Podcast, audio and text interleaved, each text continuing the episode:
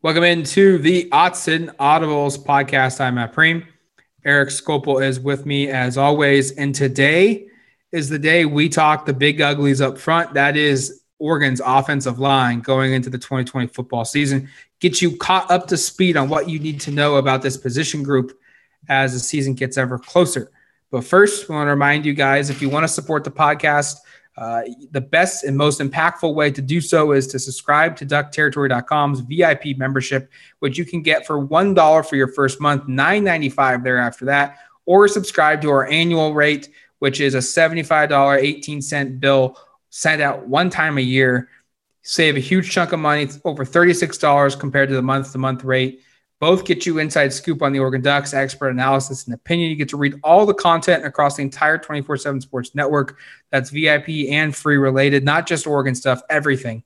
You also get CBS All Access, which brings you live sports, TV shows, movies, streaming, on demand, uh, plethora of stuff on that streaming platform. That's all free as well uh, on CBS All Access with your subscription to duckterritory.com if you can't subscribe today, we totally understand. One way that there's two other ways that you can impact the show. One, make sure to give us a review. Those help us. Uh, you can do so on the platform that you listen to the show. And second, make sure to click that like and subscribe button uh, on your platform to listen to podcasts. It's free. You get notified every time we upload a new podcast, which right now is almost daily. Uh, you get all our previous shows on there as well. You can take us everywhere you go in the car, on airplane you're in the hotel room, uh, you're eating dinner with your family, you don't want to hear uh, today's stories, uh, pop us on instead. Uh, you, you, you can take us truly anywhere with the podcast, and it's all free.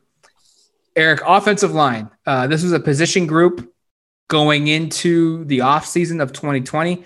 Oregon looked at the Rose Bowl championship on on the trophy plate and said, "Wow, great year. We're going to have to replace four offensive linemen. That's a nightmare scenario for basically any other scenario out there. But Oregon had Penei Sewell, the best offensive lineman in the country. He was voted as the Outland Trophy winner, which goes to the best offensive or defensive lineman in the country. He won that award as a sophomore. And you felt like, you know what? Yeah, we lose four starters, we lose our sixth guy at the position, but we still have the best lineman in the country coming back. And we still recruited really well. We'll be okay. Then COVID hits, and then the season gets delayed, and then it gets delayed even more, and then uncertainty of being played. And Penei Sewell finally says, "You know what? I just I'm going to sit out the 2020 football season. I am going to prepare for the NFL draft and declare Oregon is robbed of."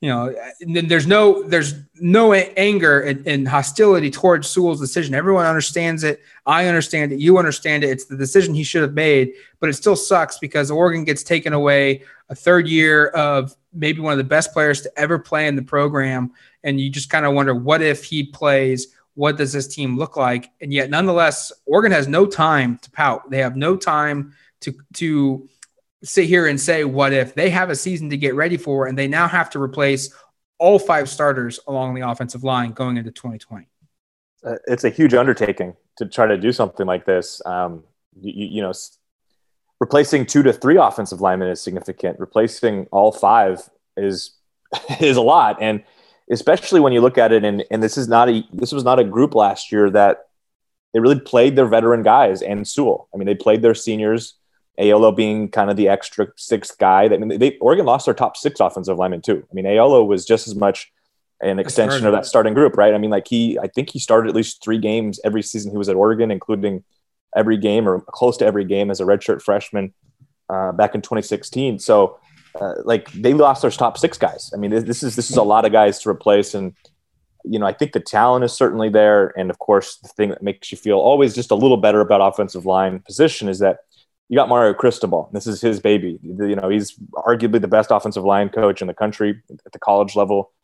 Um, shoot, if he was in the NFL, he'd probably have carry a similar designation. Uh, really, this is what he does. So, you know, you, there's room to be optimistic, even though it's just a, an incredible amount to, to figure out here. And and I'm sure he's and he said this before. I, I, when we asked him, I think it was on Pac-12 media day about a week ago of like you know he, he again he's not taking he's not hanging his head he's excited this is a challenge that you rarely get to replace all five um, and the cupboard's not totally bare uh, you know and i think obviously, when Mario and Alex Mirabal um, and the rest of this offensive staff was was putting together these recruiting classes, you notice that they they looked at a lot of junior college guys. You know, there three potential starters this year um, are players that were junior college recruits.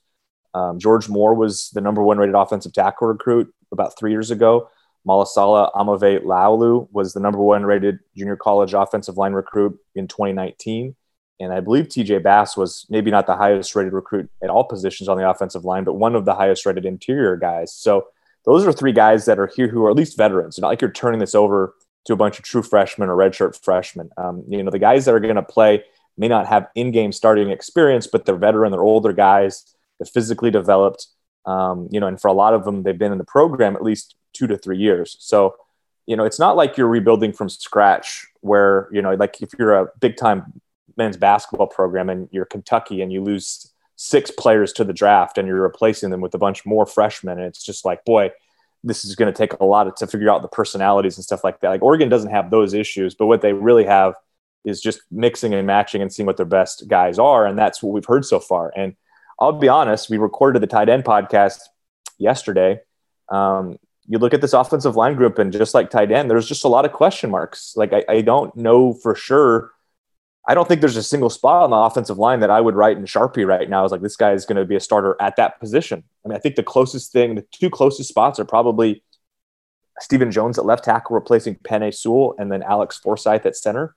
But even that, like, I don't feel 100% confident. We talked with Alex Forsyth on Tuesday, and he said he's still playing center, guard, and tackle. I mean, he's moving all over the place still, and so there's still a lot of uncertainty to figure out but it is not again it's not a group that you're looking at a bunch of 17 to 19 year olds you're looking at, at grown men here who are physically developed and who are highly regarded when they came into the program seven of the program's 30 best offensive line commits in program history are on the roster going into the 2020 football season and if you want to pare that down three of the top nine offensive linemen signed in program history are on the offensive line in 2020.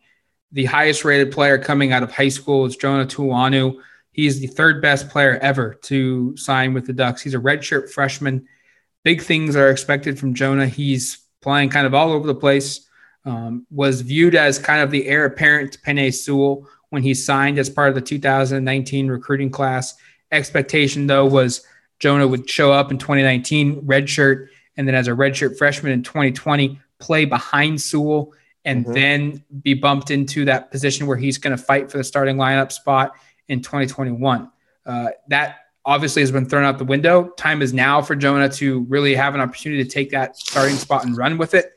Um, behind him, uh, the second highest rated player on the offensive line going into this season is Malasala Uamavo Lalu. I butchered it. I'm never going to be able to figure out how to say that. Eric said it better than I did. He is the eighth best offensive line commit in program history. So, showed up as an offensive tackle, played more guard last year uh, as a redshirt, played four games for the Ducks, but was the fifth best junior college p- player in the country, the best offensive lineman in the country at the JUCO level in 2019. And then Steven Jones, he is the ninth player overall at the position, the third best signed player currently on the roster up, front. He's an offensive lineman, I think that's the best way to describe him because he can play tackle, he can play guard, he can play right tackle, he can play left tackle, right guard, left guard, and he blocks out the sun. He is the biggest, one of the biggest offensive linemen we've seen come through.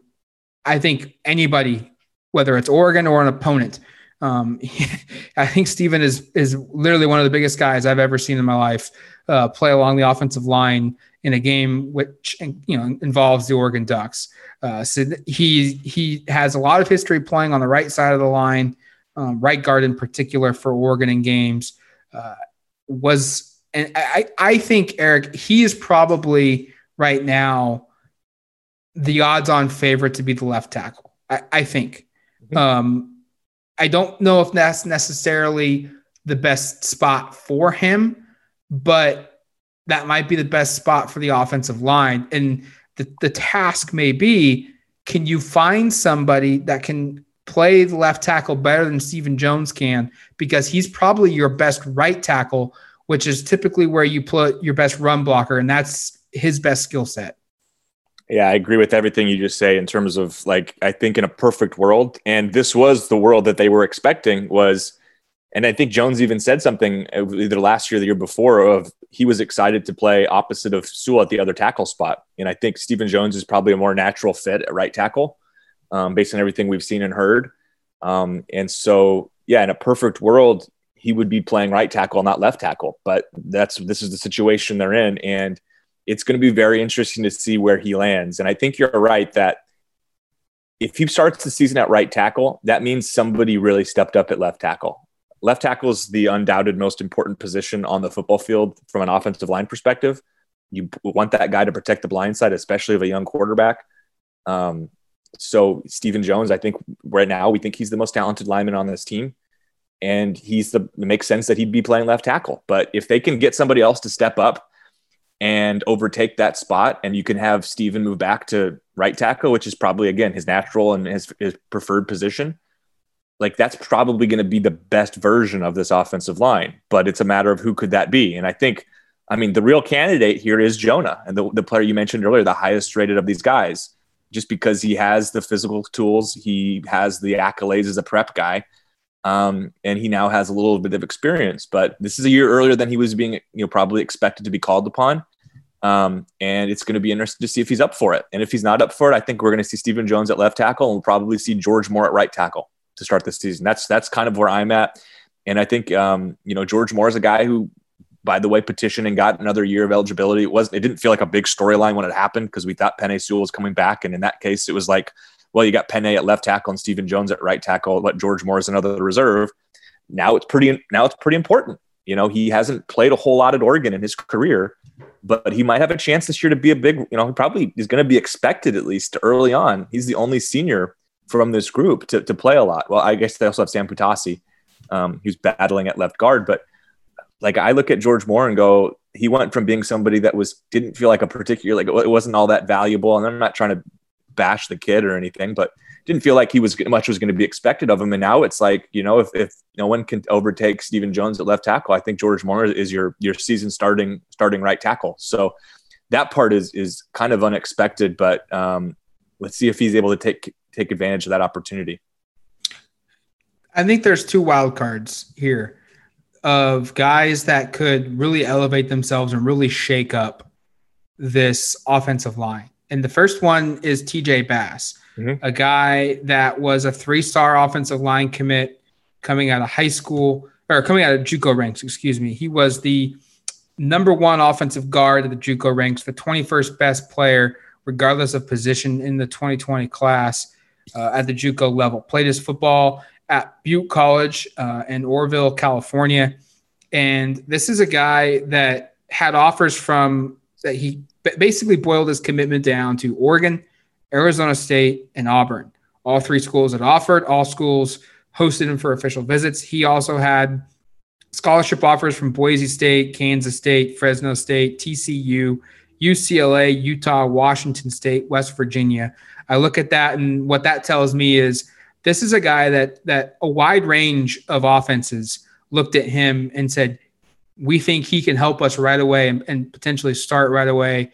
And we want him on our team, which tells me he has a lot of versatility. And which kicked that into high gear was we recently talked to Mario Cristobal, and I asked him kind of just what's your thoughts along the offensive line? Who's working where with the first team? And, and who's working basically anywhere along the offensive line. And while he gave us basically every name that was playing at each position. Yeah. Some of the names that he included at those positions were eye popping to me. And one of them was TJ Bass. He he listed Bass as a guy that's taking reps at left tackle. And I don't know if I ever really considered that when he showed when he was recruited and then when he showed up. He was always viewed as this is a guy that's going to push for a starting center spot or potentially a guard spot. Now you look at him, six foot five, 300 and what, 30 pounds, offensive lineman, playing left tackle. You look at the schools that have offered him. I mean, Washington State's offense under Mike Leach at the time of when they when they offered him a scholarship is a hell of a lot different than what Oregon's is. Arizona State's offense is a hell of a lot different at, under um, Herm Edwards than what Oregon runs at under Mario Cristobal. SEC school in Auburn, in which they are massive up front, they offered him a scholarship. TCU, UCLA, they are different from what Oregon does. West Virginia, they are different. And so I look at TJ Bass and think this might be a guy who has really flown under the radar from a versatility standpoint because a lot of different various programs have offered him different styles that are completely different from one another, which tells me he might he might be better off to, to play on the on the outside as a tackle spot than we originally gave him eh, eh, thought. You know who else was perceived as a as an interior line prospect when he signed with Oregon and ended up being a pretty good tackle? Uh, that would be Penei Sewell, who at twenty four seven ranked as a as a guard instead of a, a tackle. Um, it's not inconceivable that Bass could be somebody like that. I'm not saying he's going to be Penei Sewell, just to be clear. I don't think he's going to win the Outland Trophy this year or, or ever contend for that sort of award. But like maybe that's the fit, and that's how you get Steven Jones at right tackle. Um, and you know, you you're you're right in terms of the names that, and I'll run through some of the names here in a second that Cristobal ran through. But the guys he said were getting the first options at right and left tackle were Jones, George Moore, TJ Bass, and then Malasala. Um, so those are those last two are in particular guys we thought were primarily guards. Um, and the fact that they're getting some run at tackle is kind of notable. Both of them are big. Both of them are six five, six six, like you said, 320, 330. Um, really big bodies. They can physically play either spot, I think. Um, and now it's just a matter of seeing what they look like in pads. We haven't had a chance to to see. Well, TJ Bass in particular probably had his first padded practice on Monday, um, and and and we haven't had a chance to speak with well, really get much of an idea of what this looks like since. So I think it's going to be very interesting to see kind of what the projection looks like for, for, for TJ. You know, if he ends up being a tackle, that really changes things because we had him all penciled in as either a left guard where he was battling with Sam Poutasi in the spring for that spot or possibly a center. I mean, those were the spots we had him in. I didn't even consider him at tackle. So you're right. That would be certainly kind of a, throws a, a wrench in things. Who's your second wild card? You said you had two. Yeah, Jonathan Dennis, true freshman. Mm-hmm. Um, he showed up in spring ball and his first reps with the offense was at center with the second team. Uh, that that caught my eye. Um, I think he's a guy that maybe he doesn't start, but maybe he catches up to a couple other guys and and and forces himself onto the football field as a red as a true freshman. I certainly wasn't expecting him to play a ton this year, uh, but based off of what we saw in spring, based off what we've heard about him, since then, real head turner, a guy that's you know maybe better than expected coming into camp. Um, certainly, someone to, to monitor. Um, and I don't really have as much. I think that's that's more of a deep wild card for me of mm-hmm. who could really shake things up. Um, but there's one guy I look at and say doesn't really matter where he's playing. I think he's going to just be a starter for the Ducks, um, and that's Alex Forsyth. I, I think it's I think he's the guy that he's like the glue of this unit of okay, he's our fifth, he, he's one of our five best offensive linemen. We just need to figure out where our weakest link is and, and put him there because he will dominate. I mean, I mentioned earlier, he said uh, earlier this week on Tuesday that he was getting work at guard, at center, and at tackle. And you can draw the comparison to Calvin Throckmorton. And I tried to, I did with a question, and he kind of accepted that of like, he wants to be that Swiss Army knife. And you understand that the value in that with with Calvin the last well he played starting you know he started for four years of boy he could play right tackle it was probably his primary position but he could play center. Sometimes he played left tackle. I think he played right guard as well. Never really played left guard because of, of Shane Lemieux who was you know holding that spot down and, and never really missed time. But like Forsyth could be the next kind of Calvin Throckmorton and that's a super valuable sort of body in terms of he could play any of these spots. And I, I think center is where you kind of expect him to play. I know we saw earlier in camp that Rob Moseley said the first team offense featured Forsyth at center. Um, and so you can kind of pencil him in there. Uh, of course, he's competing with guys like Jonathan Dennis and Ryan Walk, maybe a TJ Bass. Um, my name we haven't mentioned is Logan Sagapolu, who's a uh, came off his mission. He's a huge body at 6'2", 345. Um, I, you know, he, he's coming off a Mormon mission, so I don't know how much you can expect from him right away. But I look at Forsyth and see like, yeah, he's a junior, so he's not going to have as much time as a Calvin Throckmorton to, to kind of show out. But I'm not at all going to be surprised if yeah he's that Swiss Army knife on the offensive line. And I think I think between Forsyth and Steven Jones, and I'm going to say Aumavae-Laulu, I feel like I feel very confident those three guys are starting. Um, those are the three guys I feel the best about because in the spring those guys were locked into that first team. Um, and now it's just a matter of kind of figuring out where they fit best. And then based upon that, I think kind of where do you plug and play the rest of the guys? And I guess TJ Bass is probably like the fourth guy that is kind of in that group, but I still want to see a little bit more from just considering we saw four spring practices and haven't seen much yet, uh, much since. What's just your your overall outlook of this group? Like, what's your sliding scale? What's the floor? What's the ceiling of this position unit? Well, I was encouraged by what Cyrus Habibi said on Tuesday when we spoke with him about. He said it felt like they were running behind the same offensive line as the last couple of years. Um, and, and of course, that's a player on the team speaking after like their second padded practice. So, I mean, it's, I don't know how much stock you want to put into it, but it's not nothing. Um, so, like, yeah. So, like, in terms of the sliding scale, I think best case, they're semi comparable to last year's group. I just don't think you can expect without Penei Sewell on the roster that they're going to be as good, right? Like, right. Penei Sewell, there's no one on the team that's Penei Sewell. And frankly, the other four guys at the other positions are going to be hard pressed to be better than what was basically a bunch of three and four year starters. Um, Dallas Warmack, I think, started two seasons, but everybody else was like a four year starter. Um, you know, on the offensive line, Shane Lemieux at left guard, four years. Jake Hanson at center, four years. Calvin Throckmorton at right tackle, and everywhere else, basically, four years. So I don't think you can expect them to be better than last year, but like I'm certainly not going to be surprised at all. And again, this is the Mario Cristobal factor. And if they had a different offensive line coach, I might be saying something different, but I really just am going to be stunned if they suck. Put it that way. I'm going to be stunned if they're really bad. Like if this is like a thing where it's like they're snapping it over the quarterback's head and there's a holding penalty every three plays and there's a false starts all over the place and there's free runners running, you know, free, you know, free blitzers running in the backfield, just clobbering guys. Like I'm going to be stunned if that comes together just because I think technically from a technical standpoint, they're going to be really, really well prepared. But um, I, think it's going to be somewhere obviously kind of in between. And I, I think there's a chance that we have a couple of these guys that are on like the all conference team. And I say that also realizing that like none of the guys on last year's team really got that recognition because the apparently the coaches in the conference just didn't want to vote for anybody from Oregon. But like I, I think you, I think I'm not going to be stunned at all. If like Steven Jones and Alex Forsyth by the end of the season are being talked about as two of the best offensive linemen in the conference.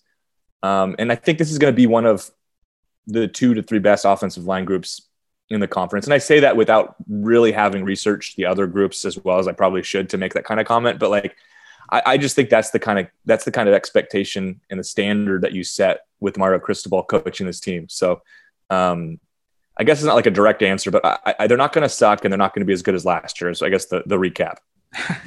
I love the they're not going to suck.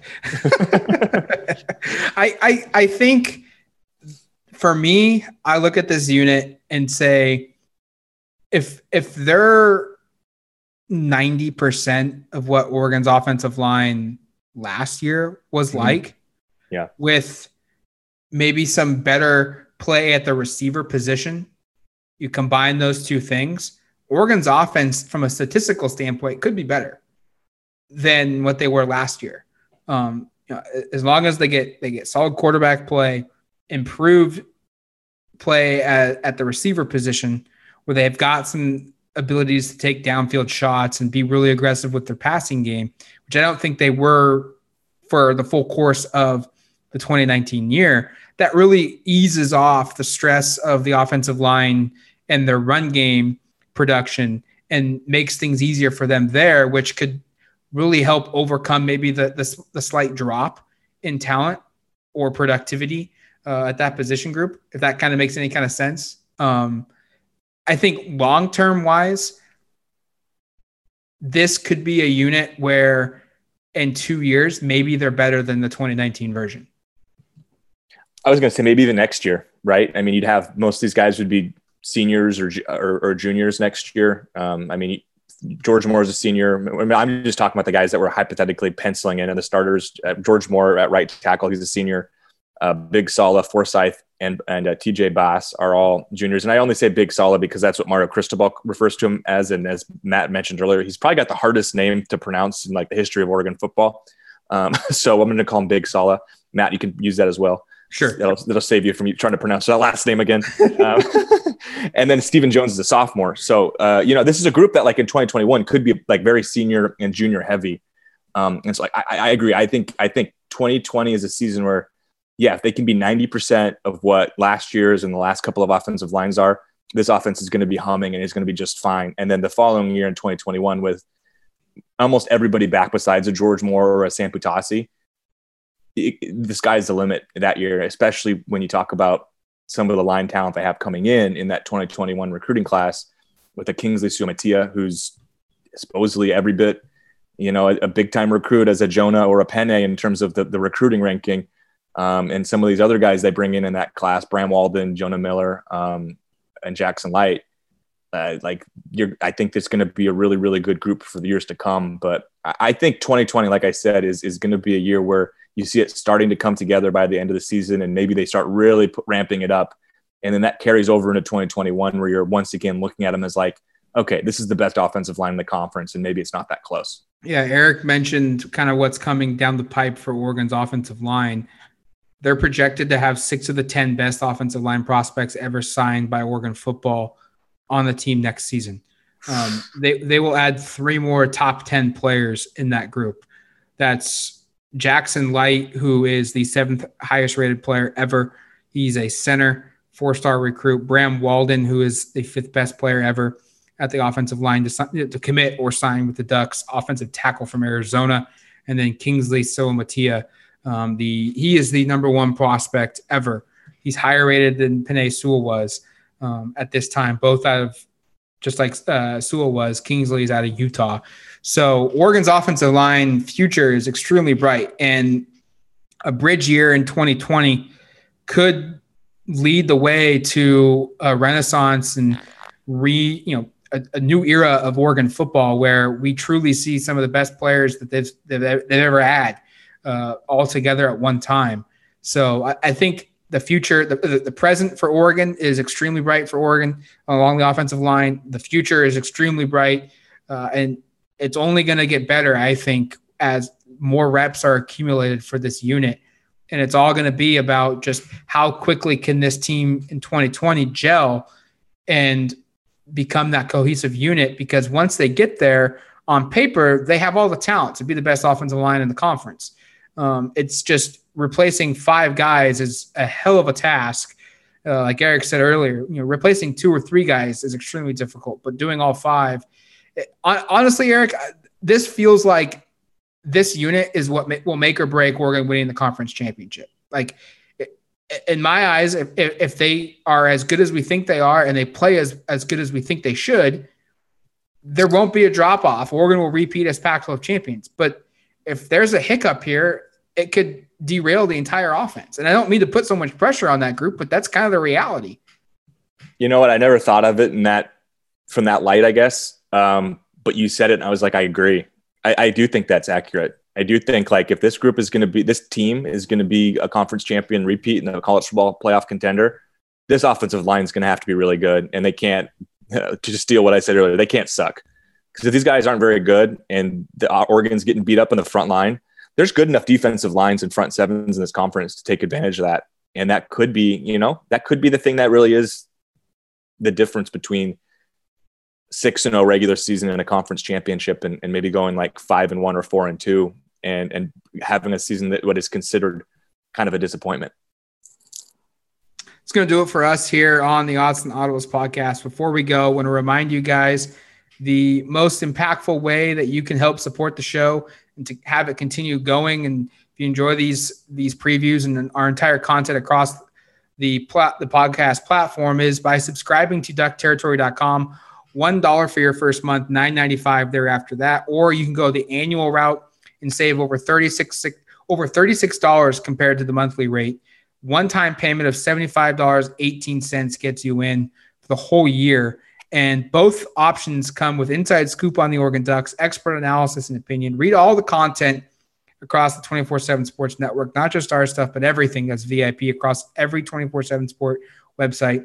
You also get CBS All Access which is a streaming platform. So you get to watch uh, all of the NFL on CBS, all of the SEC on CBS. You get live sports, you get live TV, you get movies, you get on demand features, commercial free. Sign up today. Get that added onto your account for free by subscribing to duckterritory.com. If you can't subscribe, totally get it. We understand there's other ways that you can you can support the show. First and foremost, give us a review on the on the podcast. Those help us tremendously. Uh, we need uh, as many reviews as we possibly can get. Uh, those help us get seen by more people, put us up higher on the pecking order for for podcasts. So do that. It's free. It, it takes a couple clicks and uh, you're good to go there. And then the second most impactful way that's free is by subscribing to the show uh, on your device that you use to listen to podcasts, whether that's iTunes, Stitcher, Google Podcasts, Spotify, what have you. Make sure to click that like and subscribe button because you'll get notified every time we upload a new show, which is right now basically daily. Uh, and that will make sure that you have the new shows, the most up to date shows on, in your pocket, on your phone, on your computer, on your TV, whatever you use to listen to podcasts. You'll have those, and you'll have our full library as well, which has a ton of stuff on it. We're running through our previews. If you've missed it, maybe you can go back and listen to the quarterback, the running back, the receiver, the tight end group.